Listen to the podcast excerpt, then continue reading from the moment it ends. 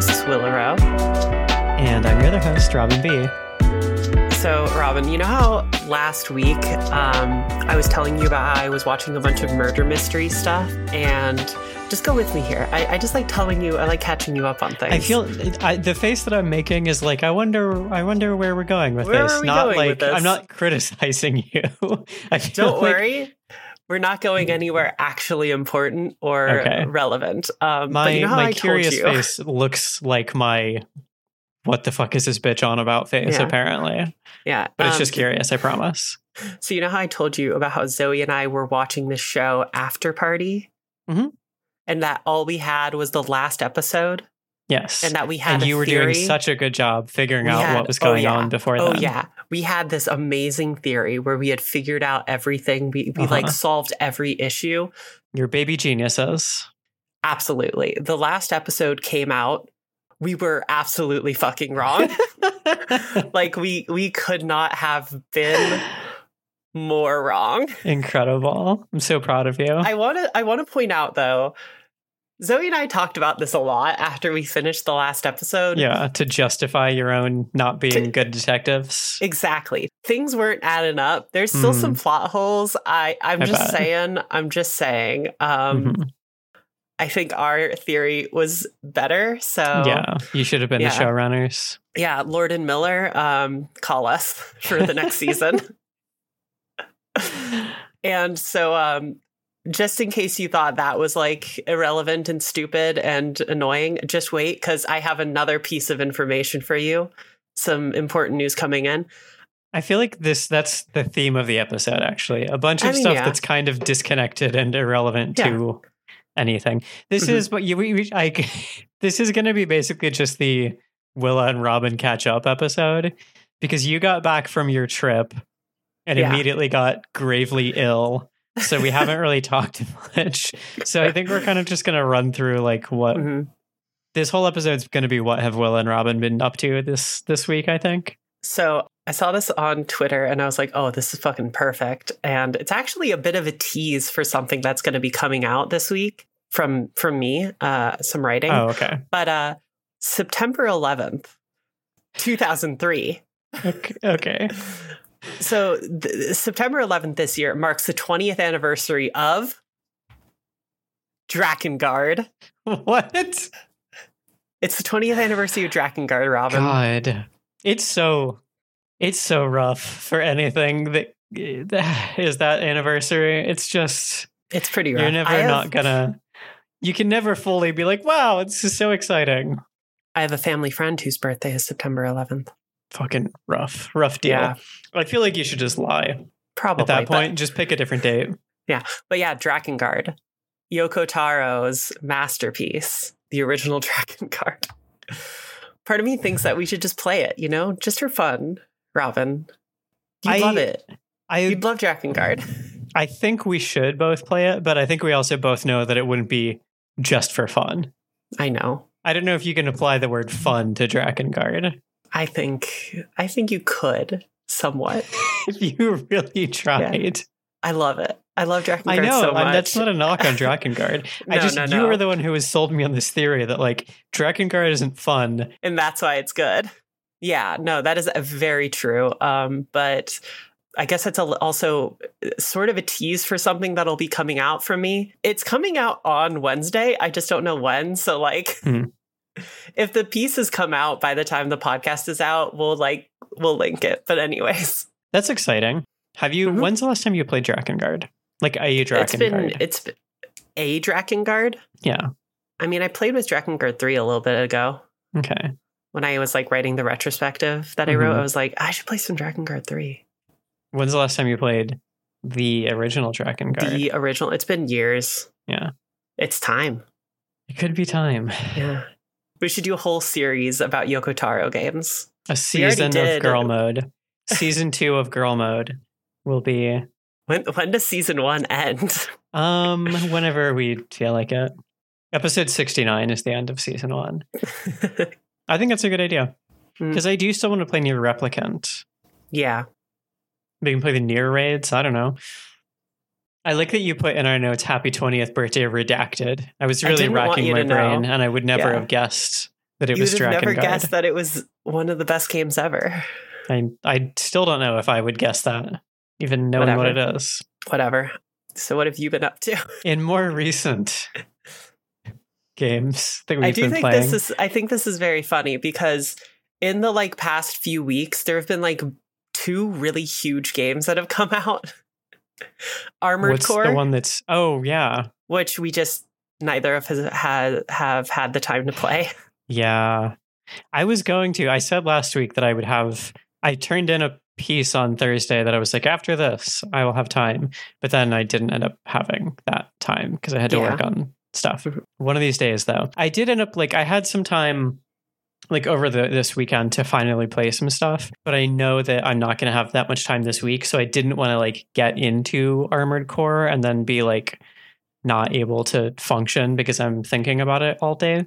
So instead i um i played a little bit of i went back into final fantasy 14 a little bit for the first time basically like since i got laid off like i stopped then because i was just like too sad to talk to people and I finally was like, okay, let's try to get back into this. So I've been jumping in and just kind of like grinding the new raids for tombstones because there's this like anniversary thing going on, and I want to get some cute cosmetics um, because that's what Final Fantasy 14 is about.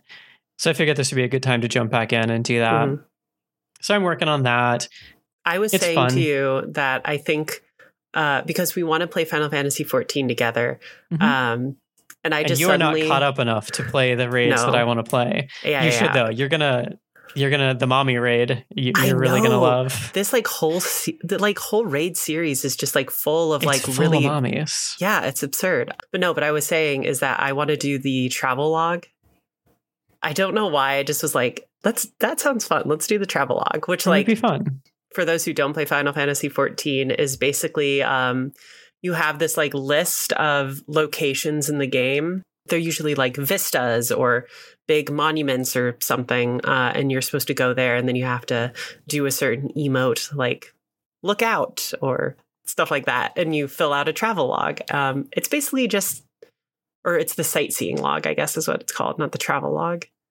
But anyways, it's thing. you just go sightsee throughout all of Eorzea, which Yeah, I think would be fun. It'd be a little digital, um, digital vac- like adventure for us, yeah. us and our cat girl, or our not our cat girls. or- Or cat girls or bunny girls. yeah, Um, a lot of them are really cool spots for like screenshots too. Like I've done a lot of them where it's like I find one. It's just like because they they're in like very cool looking areas. So I'll find one and then spend like forty five minutes just g posing and taking screenshots, Mhm. which is very fun. It Could be a cool. It'd be cute. Take our little travel postcards. Since uh, I'm never coming to New York to visit you, apparently. I know. Apparently, Well, I'm gonna get another. I'm gonna get a COVID shot soon, hmm and then as soon as it gets cold enough, I will come and see you yeah. because I don't want to travel when it's hot. Because then I Fair wouldn't want to do anything. I hate the heat. It's horrible. Yeah. You should come in fall worst. when it's finally gotten cold, and then like it's so it's like all orange and pretty in Central. Park. Perfect. Yeah. Sounds great. I'll do Mhm. it. Perfect. But yeah, other than Final Fantasy 14, it's like nothing I'm doing there is new. Like it's you know it's the even the newest raids are fairly old at this point, so um, nothing like too much to discuss there. I've also been playing the Honkai Star Rail. Which have you been playing the the new stuff that's out right now? No, Okay. I I mean I was like I was traveling for like two weeks essentially, and I just Yeah. didn't play anything. there's like a new you know event going on right now that if you complete it you get Sushang for free which is good because I really like her. It's like kind of it's a weird little game. Um I know I talked about the like the last one of these kind of big events that they did which was like the museum management game. Yeah. this one is you basically are helping a like a shop district of on on the Xianzhou like uh like reclaim its former you know it's like a rundown place and you're trying to like, help the shops there You're re- revitalizing the neighborhood. yeah you're gentrifying the uh the the Xianzhou Luofu or um this little you know neighborhood of it anyway and it's it's pretty fun. There's like one there's a bunch of little games that are involved in it. There's one that's like it's like kind of like a stacking puzzle where you have like a certain number of squares that you can fit objects on and then you have all of these like goods that take up a certain number of like slots on those. And it's a game about like stacking things in the right order so you can like fit the most you can onto this like shipping cart. So it'll like bring in money for the shopping district with the goal of um the like IPC which is like this giant like corporation in the game is trying to take over the district. And this like complete asshole comes and is like yelling at the the representative for this neighborhood and they make a bet we oh, oh he's with with Sushang. He's they make this bet that like if the neighborhood is able to make enough money to pay off their debt, then Sushang and the neighborhood wins. And if they can't, then this guy from the IPC wins. And the loser has to like publicly apologize and bark like a dog, which feels like a lot going on there. Um, but yeah, year it's like for dogs and games with Armored Core. yeah, which is Wake like up, dog. Yeah, a real um real tough situation because if you lose that bet, you kind of win still. Um but there's, there's like this this game of like stacking goods, and there's another one that's like drawing like uh routes for the like side cranes to fly on. Mhm. And it's just these like fun little things that kind of like are a nice little break from the normal combat of the game. Um, but I've been doing that over the weekend and un- unlocked Sushang, so I can I can use her now because I really like her.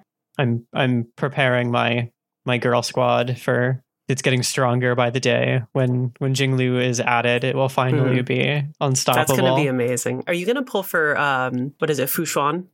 it's I, I don't know. Are they is is she five star too? Do you know? Yeah. It depends on the order because I definitely need to get. well, she's the one that's next. Is she next? Yeah, she's the one that like goes up right after um Dan Heng's like special Uh, new form. Yeah, which is incredible. I've been using him as a support, and it's Mhm. wild how good he is. I have been checking in every day and like getting the free special star rail passes and just like Mhm. pulling for him because Yeah, I don't know. I really want Fu Xuan. I think she's really cool, but I I need Jingliu. Like she is, she occup she's my Kafka basically. So then I just That's like fair. need need to get it. have her. Whereas Fu Xuan is just like a good character who I Yeah. think would be good to have. She's good for normal reasons. you Jingliu is good Kafka, for did you? psychotic reasons, which is why I need her. Yeah. Uh, no, I didn't get Kafka How could you? I I don't know because I was I don't know up. if I could I live. knew I knew that I had a different evil That's woman fair. to pull for. That's for. fair. Yeah, understandable. That's okay. I get it. Yeah. Um, speaking of hot women being mean to us, we've also both been playing Baldur's Gate 3. Still, yeah. That game is full of hot women who do, yeah, who just yell at you. It's you great. tweeted this. Those are really funny. I well, uh, yeah, I tweeted that after I showed up at Last Light Inn and finally met Jaheira, who like I'd seen people posting about her, but didn't know anything about her. And Mhm. as soon as she shows up, she's like, "Fuck you! What are you doing at my inn?" And I was like, "What's up?" Yeah, that is really funny. She she is like that. She's like, "Fuck you, fuck your squad. I don't care. Yes, Like, who do you it's think you are?" ridiculous. Oh man. um, but yeah, we both. So you have told me you've gotten. We both kind of fell off at the end of Act Mhm. One, and then fell off mostly. By which I mostly mean just got busy, uh, and we've picked it back up in the past like week. So I am like just when you arrive at the last light inn. When we talked last, because we both talked to the blacksmith to like cool off Karlach, thereby winning the game, getting to getting to kiss the perfect woman. I had mentioned there's another thing you should do in that barn that you hadn't done at that point. Have you? Did you go back and do that? I did. So you were talking about the strange ox, which Uh-huh. I saw in the Druid Grove. And I like talk to it because like obviously I have speak with animals because that's like the number one essential skill you should have in any Larian game. It goes speak with animals number one, Yeah. Thunderwave number two. There's a cat in Moonrise Towers that you need to talk to when you meet Hell it. yes. Hilarious. Don't you worry. Every time I see a cat, I go out of my way. yeah. I spent so there was one there was like a squirrel at one point in Druid Grove that I spent like five minutes chasing around because I was just like, I just need to know what Mhm. every animal has to say. Yeah. So I did talk to the Strange Ox at the Last Light Inn, and I really grilled this guy Yeah. to the point where I was like, you need to like tell me what you are now. And then it turned into this big blob, and we had a huge fight. And then I killed it. Uh huh. Yeah, I don't know. Yeah, me too. I don't know. I just thought it was really it's because it's it shows up in the grove and it's very kind of sketchy. And I was like, ooh, what's the story with this this ox? I Mhm. can't wait to see the next. And then I see it again and was so excited to like learn what's going on. And he was just like, "Fuck you, I'm ooze, Mhm. eat shit," and I had to just kill it. I forget. Did you take the mountain pass to go to um the Shadow Cursed lands, or did you go through the Underdark? I went through the Underdark. Okay, yeah, yeah. So when you get out of the Underdark, did, did you meet what's his name, the old wizard guy? Yes, I love that guy. He was hilarious. he's great. the guy who knows Gale. Elminster, yeah, Elminster, yeah, yeah, yeah. who is like a like D and D lore important Oh, person. okay. which I was like, I, I really liked how they characterized him as Mhm. like, I don't know, maybe he's this way in the D and D books or whatever. I don't know or care, but you kind of like, there's this image of like the powerful wizard. He's so wise and da da da, and then he shows up and he's just like this goofy asshole, Yeah, which I really appreciate. I actually like how they handle this with Jaheira as well because Jaheira is from Baldur's Gate 2. hmm It's like a they just like quickly kind of throwaway line explain like all of Baldur's Gate 2 when you meet her cuz at least for me it was like I had Karlach in my party and Karlach is like number 1 Jaheira fan. Yeah, there was an option for me that was like the because because I'm we're Yeah. both playing bards, and I had one Mhm. that was like because I was a bard, it was like something about oh this isn't what I expected from the noble Jaheira or something. Yeah. And Karlach was like, "Oh yeah, this one time she like saved Baldur's Gate from like this group of people who were like trying to resurrect the god of death." And I was like, "That's Baldur's Gate too. Okay." I know that. Yeah. But anyways, you're talking about Elminster. Um, no, yeah, I just think it's funny that how his his his character he's like feels more human than I expected him to, which is nice. And he also gives Gale like a suicide mission, and Yeah. Gale's just kind of like, yeah, fine. the thing I love about that is because like yeah, Gale's whole thing is he has like basically like a a god. magic and it ruined his life. who could blame him? but he has like a magical pit in his stomach basically that if he doesn't feed he'll like die. And then Elminster is like, anyways, so like here's the deal. I can fix this for you now and basically give you the ability to like trigger it at will. So you essentially are a magical nuclear bomb. Mhm. And then from that point onward, every time you're in combat with Gale, you could just click it if you want. Yes, I didn't realize that was going to happen because then, like the next time I got into combat, when I got control of Gale, I was Mhm. like, "Oh, I got a new spell. I wonder what that is." And I like went to like click on it, and it was like a Gale's exploding heart or whatever. I was like, "Oh fuck, never mind." All right. on another note, I want to point out. So I was talking with Zoe about Baldur's Gate, and she's she's re- she has said before, and I think I mentioned this, how she loves Astarion. She she gets Astarion, and I'm like, Mhm. whatever, fine. Astarion wasn't made for you and I, Robin. But They were, it was made for Zoe. so I decided to like ask her what she thought of all the Baldur's Gate three companions and who she was into. Zoe's Um, Baldur's Gate companion tier list. Yeah, what's your what's your predictions? Like, what do you think she would like? Okay, she's into Astarion. Hmm. God, I don't know. It's tricky. I don't. I, I, Zoe is an enigma to me. I So, feel like listen, you and me both. I hmm. I'm curious what she thinks of Lae'zel. Here's what we're going to do. I'm going to go through each one and you just say if you think she likes it or not. I wonder if if Lae'zel she sees too much of herself in Lae'zel, which is just like a powerful evil woman. you should cut that. She'll kill you. um, okay, so Astarion, we know she likes. Of course. Shadowheart.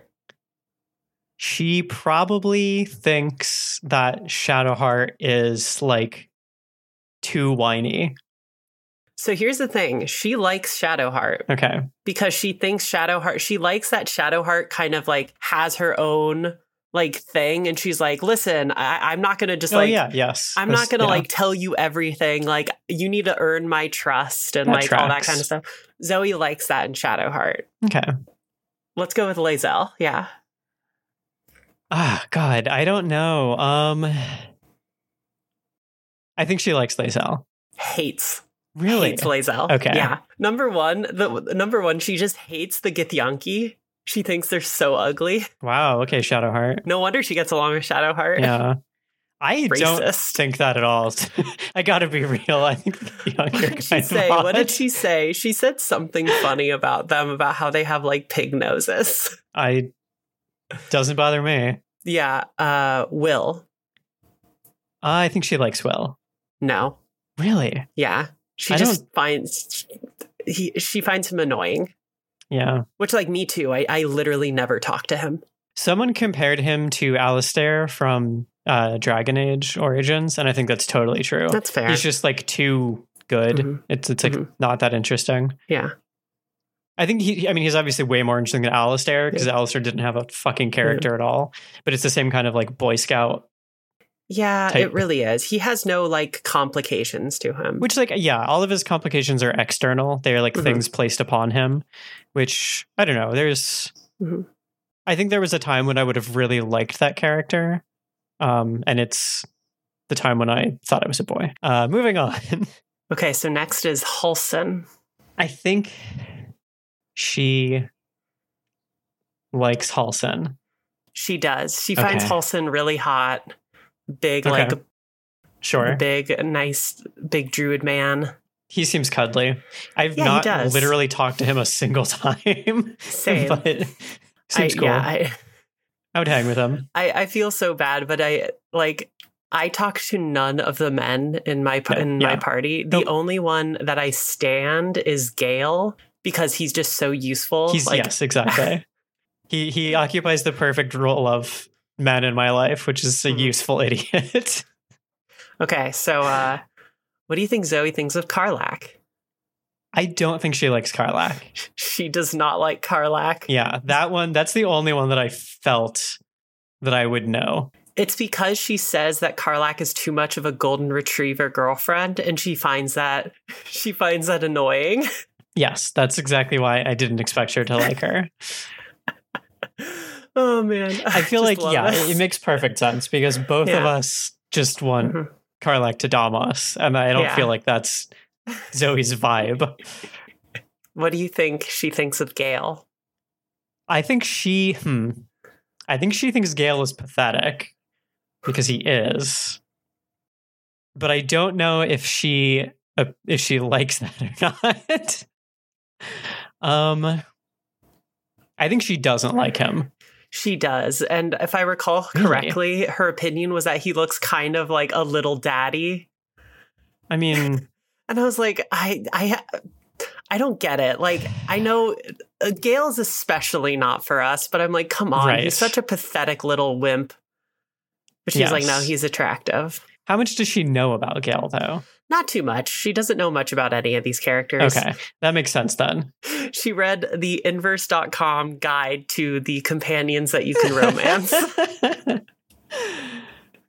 so she read the most authoritative source possible. yeah, exactly. And then last, um, the last one we talked about was uh, Minthara. I think she likes Minthara. She's absolutely obsessed with Minthara. yes, she loves this Minthara. makes sense. She was like, I would do ungodly things for Minthara. And I was like, good, because you Zoe- have to. You and I are in perfect unison. And I completely agree. Listen, I get it. Minthara is amazing. Absolutely. So we're not in. The only yes, the only ones that I think I would have predicted would be she did not like Karlach and she loved Minthara. That Yeah. tracks so much. Fair enough. There you go. Um, so that was. That was if Zoe would smash or pass. God, Baldur's another 3 round of companions. what's going on with Zoe. I just can't wait. I'm so it's like I we're not quite at the end of the year yet, but like from what I know, Zoe is definitely she's on the track to winning our bet. With yeah, she's scorching you with one point. Yeah, and I just think a Zoe, an episode between you and Zoe would just be so fun to listen to because she is such an enigma. Like, listen, we've been dating for nearly nine years, and just you'd think that I would like get a grasp on her as a person, and you just never can. Yeah. She's wily like that. She's an enigma. oh man. Um Baldur's so Gate that's 3. Baldur's Gate. so yeah, you have gotten to Moonrise Towers. How how far is that? Like how long after? Is it like right after the inn, or what? How how do you get there? It's not that far. I mean, it's it's kind of one of those things where it's like it's just on the map. You can just find it. And it's Oh, like okay. once you get there, it's not like you get there and like you do a bunch of crazy shit. So it's like, oh, the plot progresses. It's kind of like you get there and they're like, oh, here's some other things going on that you can. It's just kind of like another hub of a bunch of Hmm. missions and stuff. Um, I did meet what's his name? Ketherick Thorm or something? J.K. Mhm. Simmons. I meant Yeah. J.K. Simmons. His intro was actually pretty pretty baller. He seemed cool. But yeah, I mean, basically after like being at the last light in there ever because like at this point everybody's like you got to go to the moonrise towers. That's like beeline it for there. And so i did because you have to like you have to find either a moonlight lantern or some other way to get through the shadow curse lands because especially when you get towards moonrise towers it's like the curse is especially strong that it'll turn off all non-magic lights hmm which I solved. And then I eventually got to the Moonrise Towers. And now I've just been kind of like exploring that area and trying to figure out what I want to do. Yeah, I do really like the Shadow Curse thing. I think it adds a really cool element to combat because there was a point where I got ambushed by these like thorn monsters when I was going through the Shadowlands, and it Mhm. was like a cool twist on it to be like, okay, well, I need Karlach to have her weapon equipped, so I've got to like extinguish her lantern to or her her torch to do that. So I need to make sure that I like keep someone who still has a torch up close enough to Karlach that she doesn't get the shadow curse. And it was just a cool thing of like having to huddle together. Like it, it really does like sell that feeling of like this darkness encroaching, and you need to have at least one person without a weapon to be able to like keep the light up and like have to huddle around them as things happened. And there were points where I had to like send somebody into the darkness and like try to retrieve them as quick as possible. Like it's just a cool kind of set piece that that goes Mhm. on throughout that whole area, which I don't know, it's just a really interesting twist to like make you not just like take away abilities you have, which is the thing that games do all the time, but like make you decide do I want to be operating at full power but taking constant damage or play it safe and like that also hurts you. Like I just think that's a really Mhm. cool element to throw in at that like at that point in the game. Yeah, I realized that I need to like rethink how I was approaching things because I had given everybody a torch and then I Mhm. found myself in combat and then I was like, oh shit, it basically takes a turn to like Yeah. change to your weapon. But this is like again where Gale came in handy because I was like, oh, I can just cast lights and Mhm. and have that. You know, say what you will about him, but he he comes in handy in combat. He does. He has Yeah. his uses. he has his uses. But the reason that I I had been off of Baldur's Gate 3 for so long and and most games is because I had traveled a bunch. Um I already mentioned how I went home to LA um for hurricanes and earthquakes, but I was only back in New York for two days, and then I got on another plane and I flew across the Atlantic to France uh, for work, where I played another game. hmm Uh, I went to Ubisoft Bordeaux uh, so I could play Assassin's Creed Mirage, which uh, I thought I'd talk about a little bit. Or I could just tell you about tell you about Bordeaux. Yeah. How was Bordeaux? It was fine. Kind of cool. It was nice. It was nice. The issue was is that I was there for like 36 hours. Yeah. And one of those days was entirely work. hmm And one of those days I had just come off of like nine hours of flying. So I was very, very tired. But I did like walk around the city for like four hours straight, like immediately after landing. So Nice. gotta get my uh gotta get my sightseeing in. Yeah. Much like Final Fantasy 14. Exactly. You were I just did a lot of like posing. of looking out. hmm And you were also wearing bunny ears the whole time. Uh, so Assassin's They Creed were rabbit Mirage. ears Yeah. for Ubisoft. hmm yeah. So Assassin's Creed Mirage. So I played like three and a half hours of it. And like the whole thing about Assassin's Creed Mirage is that it's like return to form. Like literally they like gave us a presentation there that it was like going back to the roots of Assassin's Creed, basically meaning that this game is much smaller, like you know, like world map wise, it's more focused on stealth and parkour, um, as opposed to all the games in the franchise since Assassin's Creed Origins, which have been like open world RPGs. Yeah. They have basically just become action games. Like, yeah, they really have. It's very strange. Yeah. And so because people have been like unhappy with that and also like Assassin's Creed Valhalla, especially everybody's like, this game is bloated, it's boring, like it's so long. It takes like 50 plus hours to beat.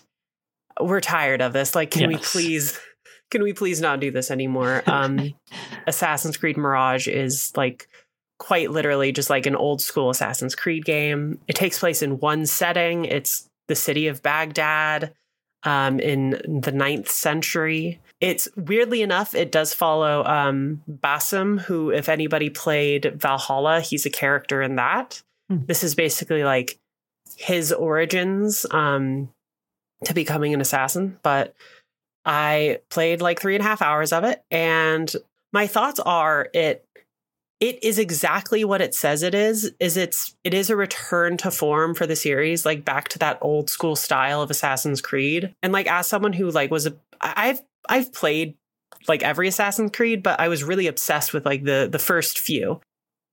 Like my hands it was just like it was almost like muscle memory just like uh, parkouring across things. It just feels like assassin's creed 1 and 2 the issue is is that this game also feels like assassin's creed 1 and 2 Mm. like the way I put it is it's it's basically like um this game is successfully like bringing back this old formula of Assassin's Creed, but it also does feel like an old formula. Like uh it, it was that game was designed at the PlayStation 3, Xbox 360 like era, which had a specific kind of like design mentality and I feel like these kinds of games have sort of evolved in a way. It just almost inherently feels like a time capsule um, to this old style in in a lot of good ways. Like parkour is fun, stealth is is very fun. I like doing stealth and like jumping off of buildings and assassinating people. It's like very fun to do that. Parkouring across the map is great because it's a pretty small map. Like this game is supposed to take 15 to 20 hours, they said, for the main story, which is like absurdly small, it feels like, for any AAA game nowadays. Like I could feasibly finish that in a long weekend. or ever. Unlike or most ever. AAA games. It's like, oh, yeah. oh, this is actually beatable. And like this all sounds nice, but also it feels kind of like janky in some ways. Mm. Like sometimes you're moving around and you do that very classic Assassin's Creed thing where you're like parkouring and then you randomly hit a wall that you try to like parkour up and your character just falls down. I'm like, come on, guys. It's been like 20 years since Assassin's Creed 1. Can we please figure this out? Yeah. Also, like any combat outside of stealth just straight up sucks still. Mm. It's it's not great does it feel like it sucks because does it feel like it is like effectively conveying that you're not supposed to be fighting or does it just feel like they want you to get into combat and it's not very good it, to me it feels like they want you to get into combat and it's just not very good mm-hmm.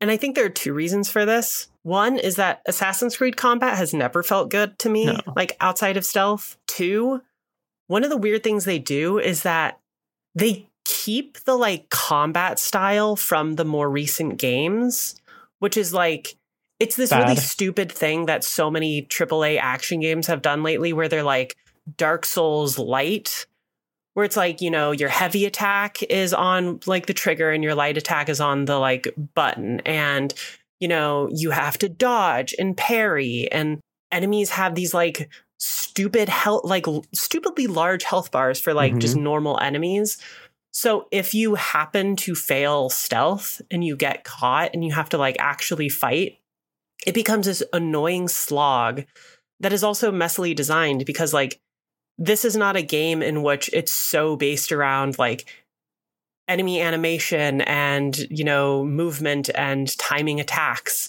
This is not like a heavy action game. So it's just you're mostly still flailing around with your buttons and it just feels awkward. And legitimately, my thought was, I was like, I wish this was in this way, like old Assassin's Creed, where it was just you had your one stupid attack on like the square button, you just yeah. spam it and you just kill them all, and then you're just you're done and you move on. Like it feels out of place and messy. And like for me, it's fine because mostly I am a stealth player. Right. But there are still times where you get put into situations where it's like, oh, you kind of just have to do combat.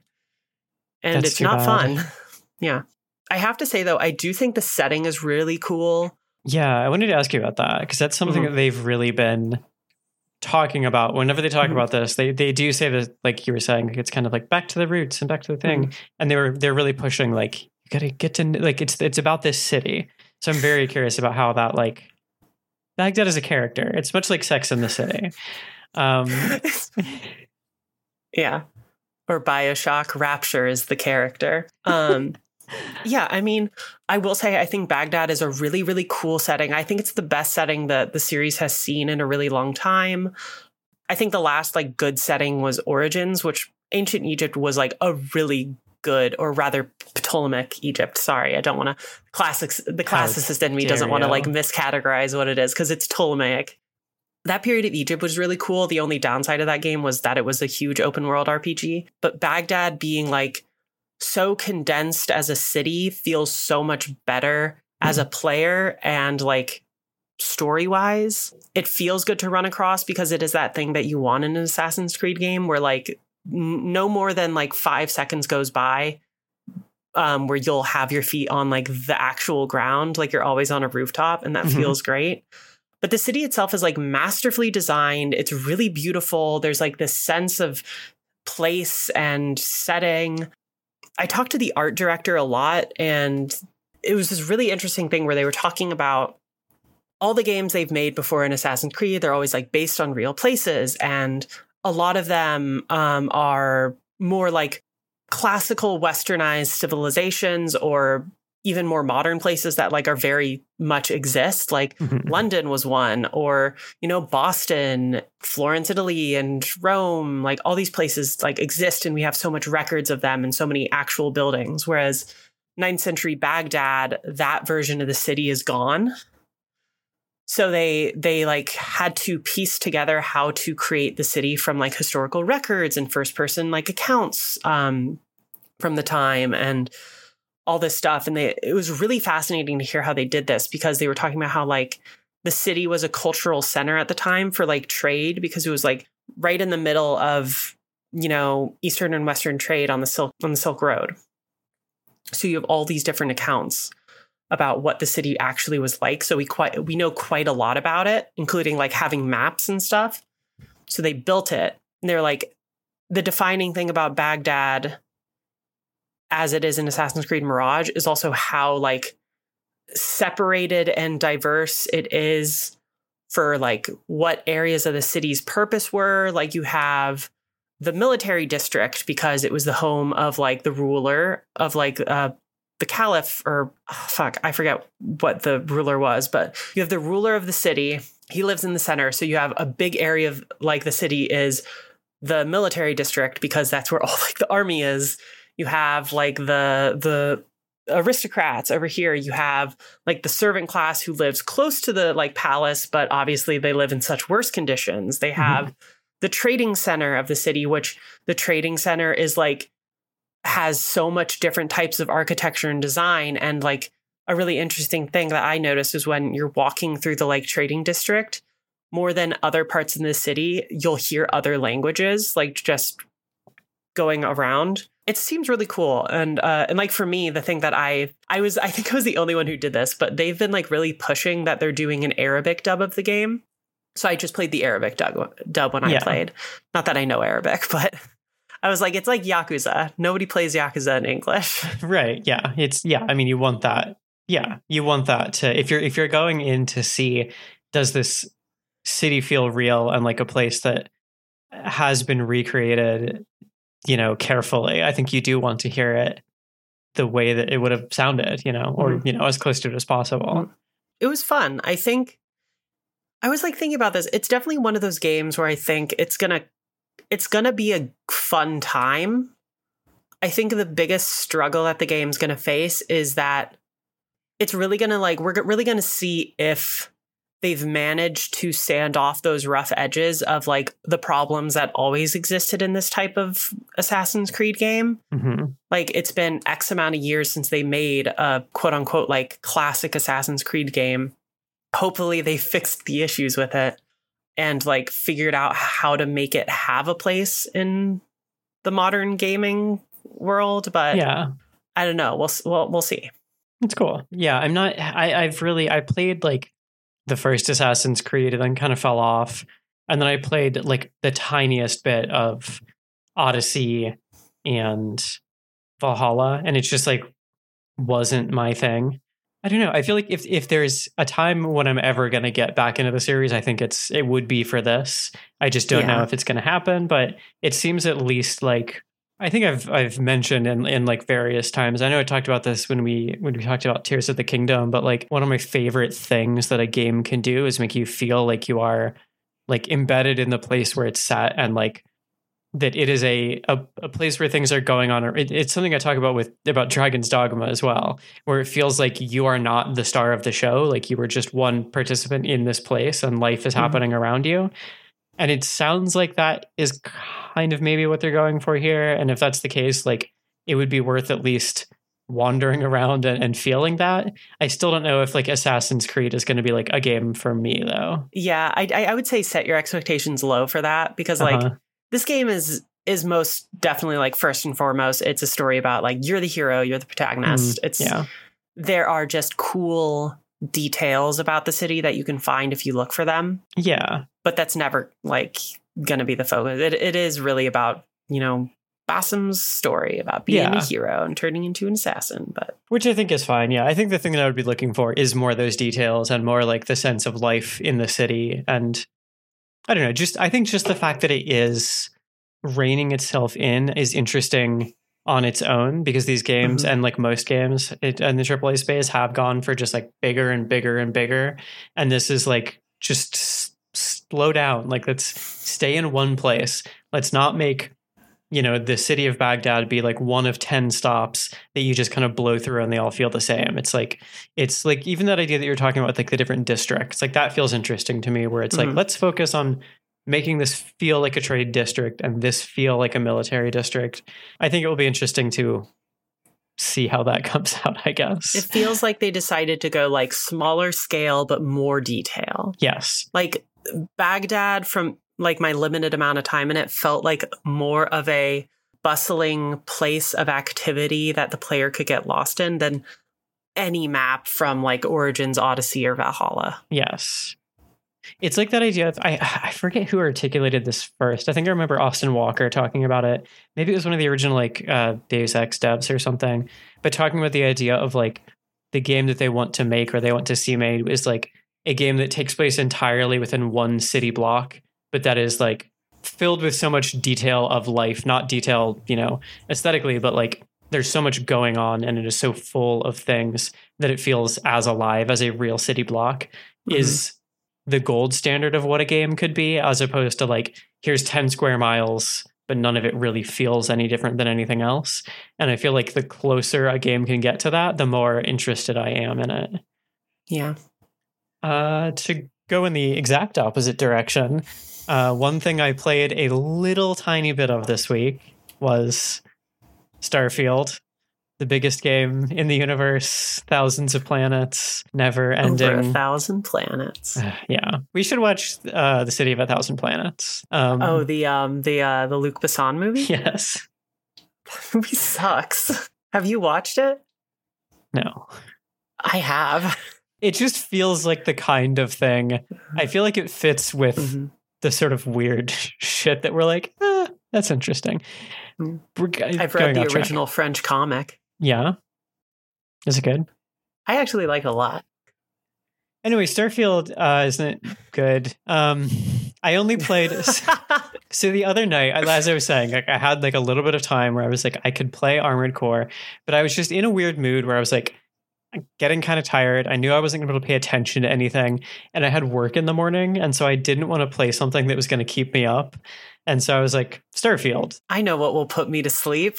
yeah, exactly. I was like, I I won't get invested enough that I can't stop. So I played like the first, I don't know, hour or so of it, and I was talking to you about this. It, it feels more than anything like a parody of a Bethesda game, mm-hmm. where like you wake up you or like you know you come to like as the game starts and you're on this like little transport ship thing like like the the way that you know Skyrim starts you on the little cart or whatever is going to get executed.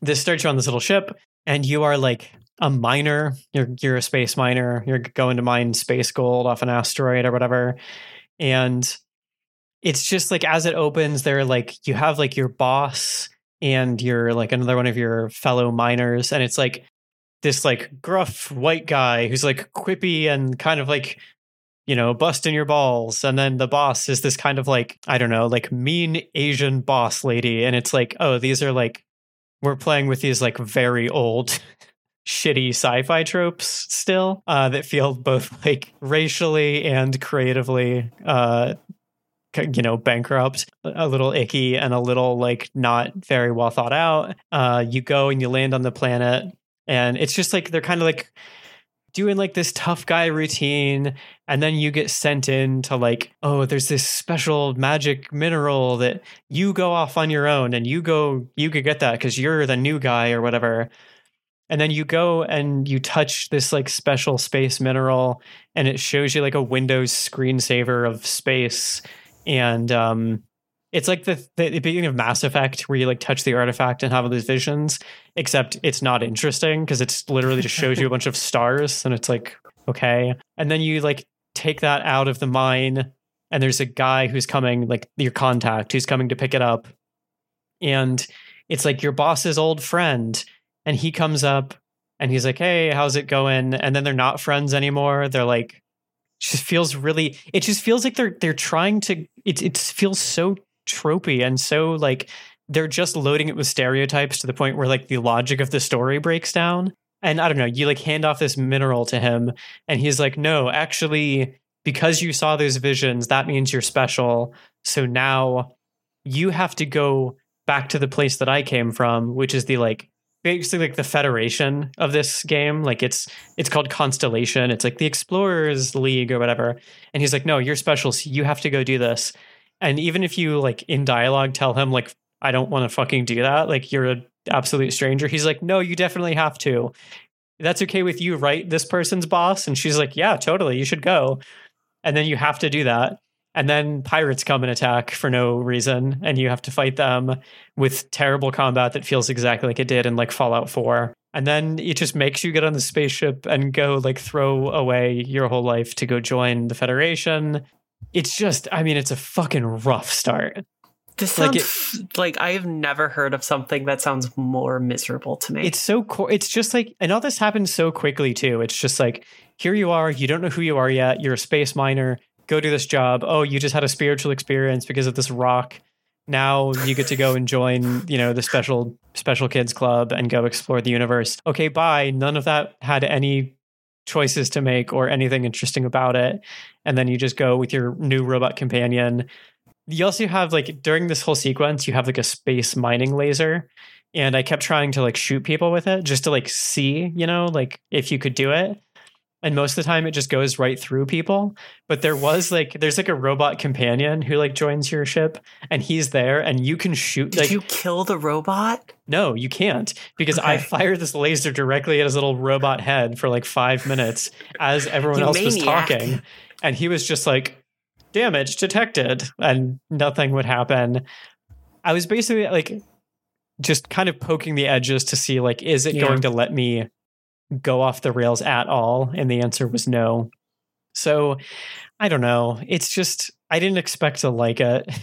And, and I it didn't surprise me. It just God, it really feels and again, this is the opening hour. I'm sure it gets less shitty, but it just feels like the way that your your whole face is filled with contempt and disbelief at your own idea that it could get better. It just feels like this formula hasn't changed at all in like the 10 years since Skyrim. Like, fuck, man, I don't know. It just kind of makes it, it just it it just feels so pointless to me. I don't know how much of this I feel like playing, but I mainly just introduced that because there was a good transition there. I don't have much to say about it. It's boring as shit. Yeah, I I'm gonna avoid playing this game uh, if if at all possible. If if it will be allowable at all. Yeah, I know. But you've been playing something that sounds Yeah. far more exciting. Yeah, instead of like wasting my time with Starfield, I've been I played this game that I uh, was really excited about, which is Chants of Sennaar, Yes. which I played at Tribeca, and now the whole the full game is out. I played it; it's great. Highly suggest it. Uh, the whole like premise of Chants of Sennaar is basically you wake up and it's it's just like Starfield. You wake up, you don't know who you are. You just this game sucks. It's just Starfield, anyways. Um, no, but you wake up and the whole premise of this game is that you you're trying to make your way up this big tower, and along the way you run into these like written languages, and then eventually you meet people who speak these languages. But you you run into a language and has like it's all done in text that you know you can understand. These are languages that were made for the game. And you have to translate it to make your way through the game. Mhm. so for example like i think a great demonstration of like how the game works is the f- the first puzzle you encounter which is you reach a door and next to the, the door there's a lever and then there's a sign. And the sign has like symbol a symbol b and then another like and then another line below that below that which is like symbol c symbol b. Mhm. so you have to figure out like okay symbol a means like lock door and or and b is door and then c is unlock door. And you put in like into your little translation booklet that the game has for you.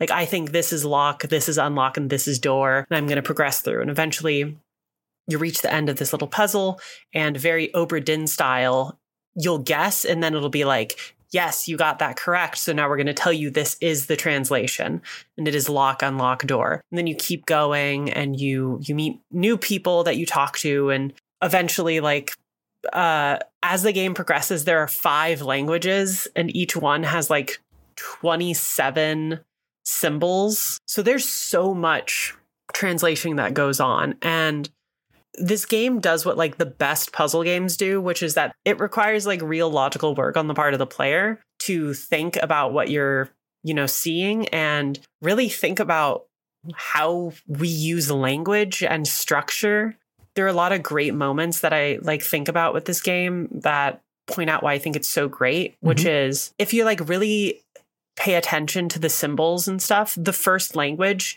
you'll be you'll be seeing all these symbols. And eventually like i had this revelation where i was playing it and i was like oh wait. If a symbol has like if part of it is this like sideways c that means this is a verb. Oh, that's So that that's really me- cool. That can help me translate it because now i know what part of speech it is Yeah. and I know how their language is structured also. So I can be like, oh, well, if it's this, if this is the verb between these two nouns that I know, then okay, I, I can guess that this means like, you know, shove or mm-hmm. something. And then you'll like move on and eventually you reach another language and it's the first language that you realize has punctuation and it has like special characters that denote if a sentence is a question or if it's a negative. Like there will be little symbols that denote that the verb within that sentence is actually negated. So it's like oh, if the verb that you see is, you know, push, but has these symbols on the outside of the sentence, the sentence really means, oh, I did not push that or Mhm. something. It's like genius. that's great. And it just, every language gets more complicated about like how languages evolve and work. And eventually you have to understand like the context of how language is used within how this group understands culture yeah. and like their belief system. because there's one great moment where like there are two people and they're talking and you realize they're telling a joke and you have to be like, oh, well, if it's a joke, then it means that this part is this. It's like all these amazing puzzle things. And you can link symbols from one language that you've already translated to the corresponding symbol in another language to like figure out what things mean. Mm-hmm. It's really great. It's like Yeah. genius. Um, it's like a 10 hour game. It's so good. Uh, there, are, there are two pain points that it has for me, which is I think it doesn't nail its ending narratively, which is like, it's really hard to do. And I get that. So it's like, I kind of forgive it, whatever. The bigger issue is that there, sometimes there's these like stealth sections, which feel so out of place for Hmm. a game that is mostly just a logic puzzle about like language. Yeah, that's Um, weird. And there are these, yeah, there's these like big sections of of having to like stealth around areas, and those are miserable. And like literally, I had to stop for like a whole day because I was so annoyed with it. But beyond that, the the like central mechanic of the game is actually like genius. I I still think it's one of the most fun things that has like been done in a game this year. Um, yeah. And I do highly recommend it.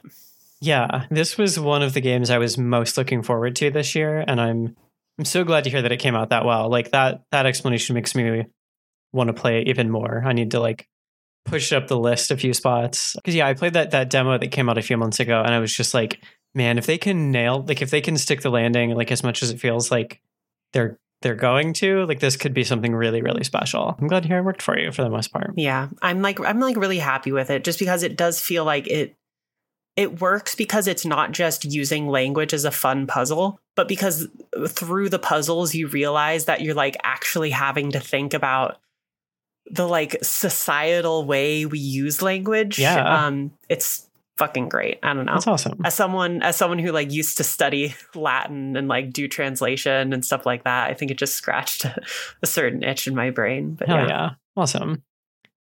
Uh, I guess my I'll just wrap up quickly with my the kind of last thing I've been doing this week, which is another game we have both kind of been looking forward to. Uh, I finished up uh, Goodbye Volcano High, which I mentioned a little bit at the end of last week. Uh, I still need to write my review actually, because once I finished it, I got too busy to do that.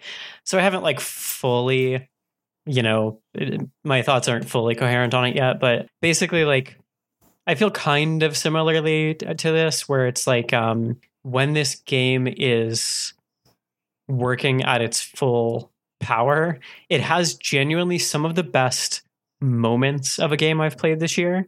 Like there when this game is cooking, it's like the best I've felt playing a game in a really long time. But those moments are pretty rare.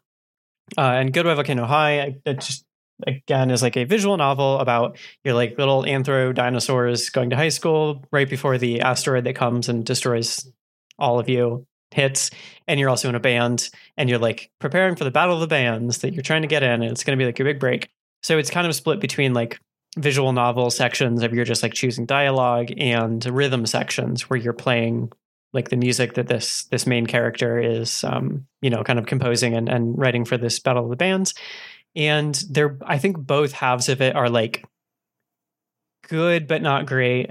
Um i eventually kind of got over my issue that i had with like the timing of some of the stuff and the rhythm. Like it feels like it's right but it's just like the way it's displayed on screen for some reason always didn't quite gel for me.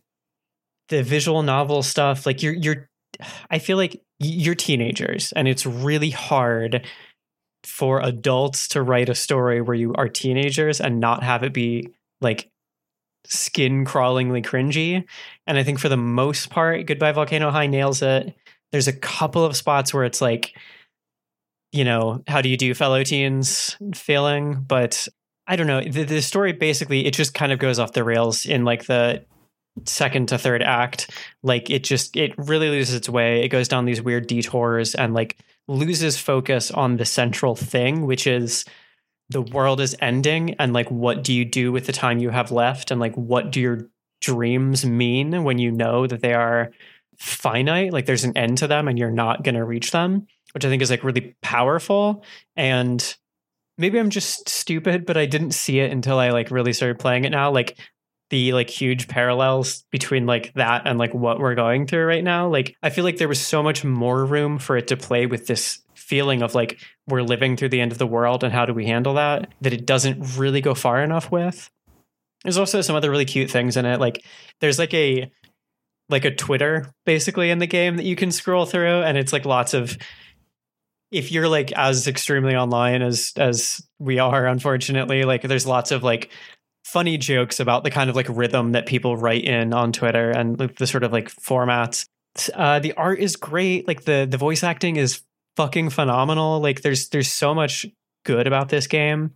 And like the, the moments where i'm saying where it really sing and it really really works is like some of these songs there's like such a complicated series of things you have to do. And in the songs, it's also telling a story. Like it, it, it made me think of your review of Stray Gods, where you talk about how the music never really propels the story. There's a lot of ways in which I think this game does a better job of that, but it like doesn't always nail that. Sometimes it does the thing where it's like rehashing things. The best of them, I think, are these kind of like montage sequences where you're playing a song and it's kind of showing you what uh, this main character Fang is like thinking about or like what they're kind of processing or like what this song means to them as they play the song. And then like the kind of final sequence or a sequence near the end is where you play the battle of the bands and that sequence is like you play a couple songs in a row and it fucking rips. It's like you really feel it. Like you can feel like their emotion. You can feel like the the kind of weight of everything that's been happening so far falling down on their shoulders and I think it really works so well in those moments. And it just, I, I, was left kind of disappointed that those moments are so few and far between. But it's good. I don't know. There's a lot of, I'll say there is, there's a lot of like queer characters in this, and the way that they handle the characters are mostly really good. There's some, depending on choices you make, some very frank conversations that some of these characters have about their gender and how people treat them because of it. That's really great. There are a couple points though, like just as kind of a warning, where like the main character's parents like dead name and misgender them and it uh, i don't know i get the i get what they why it's there and like why it's meant to show the struggle that they're going through but it kind of comes it just kind of comes out of nowhere and made me feel like really it, it just feels really uncomfortable which it's supposed to but i feel like it could have been handled better like we didn't actually need to hear their dead name like you know what i mean so there's there's stuff on the margins that doesn't work, and there's some stuff that's a little closer to the core that didn't quite hit. But I don't know. It's like it's the kind of game where I'm like I'm rooting for it. So even when it like like the, the things that it does well, it does so well that it's like remains still very good, even though there are some major drawbacks to it. Like the, the goods outweigh the bads, basically. But yeah, I think I don't know. You haven't played much. You haven't played any more of it, yeah? Right? I still haven't started it. I don't know. I still think it's worth it. It's it's a it's a tricky one for me, but but an interesting thing to to explore right now. So other than that, have you is that is that that's all of a thing that's on our list? Have you been? I mean, that's kind of like everything we've been doing. Cool. this whole episode was kind of like a what have you been up to? No, yeah, I wasn't like setting up the end. I was just like, is there literally anything else we should talk about? Because that's the whole episode. I just know if you had any other no. surprises in the store. No. Okay. Cool. I think that's probably it then, right? Um, it's been a f- pretty uh, a loosey goosey episode, but one that's been full of stuff. So yeah, we'll uh, be back next week. Uh, until then, you can listen to Girl Mode on wherever you listen to your podcasts. You can find us on social medias, which we'll link to at some variation of Girl Mode Pod. You can find me on those places at Robin Bombus. And I'm on socials at the Willow Row email us questions at girlmodepod at gmail.com or ask them on co-host. Again, I'm going to say we're getting close to our one year. Yeah, right. And if people ask questions, we can ask, we can answer questions on our one year episode. Um, also tell, tell your local teenage band to listen to girl mode. Okay. No? I mean, I'm not going to advocate that anyone just goes up and starts conversations with random teenagers. hey, these uh, transsexuals told me I needed to talk to you. oh, man. Okay. anyway, go play go some play video Drakengard. games. Happy birthday, Play Drakengard. Drakengard. Go play Drakengard. Do play Drakengard. That's it. If if you get one thing from listening to Girl Mode ever, I really hope it's only play Drakengard. I could I could care less if you absorb any of our comments on the industry at large or criticism or or anything like that. As long as you play Drakengard, I'll be happy. Mhm. And Yoko Taro will be happy. And don't you want Yoko Taro to be happy? Yeah. Oh, while we're talking about not caring about criticism of the industry, want to shout out very quickly, very good criticism of the industry from once again Gio from Digital Trends. I thought we might get to it this episode, but we talked about too much shit. We did. We'll link to it. Great piece from Gio Yeah. on like how he reviews games, and I think it's a really cool thing to have like some transparency of Mhm. how the process works. Uh, obviously, from like one person's point of view, because it's different for everybody, but like very cool to have that out there. Um, so check it out. Yeah, Gio is like one of the critics that, like, as a critic, I always read and like Yes. whose opinion I really respect. Totally. And like, I am always such a believer in the best way to enjoy. One of the best ways to enjoy criticism is that you just should identify a critic who you like believe does good work and just pay attention to them. So, and for me, Gio is definitely one of those people. So go read, go read Gio's things. It's one of the good ones. One of the good Gio, one of the good ones. All right, uh, that's it. Okay, That's it. Bye bye.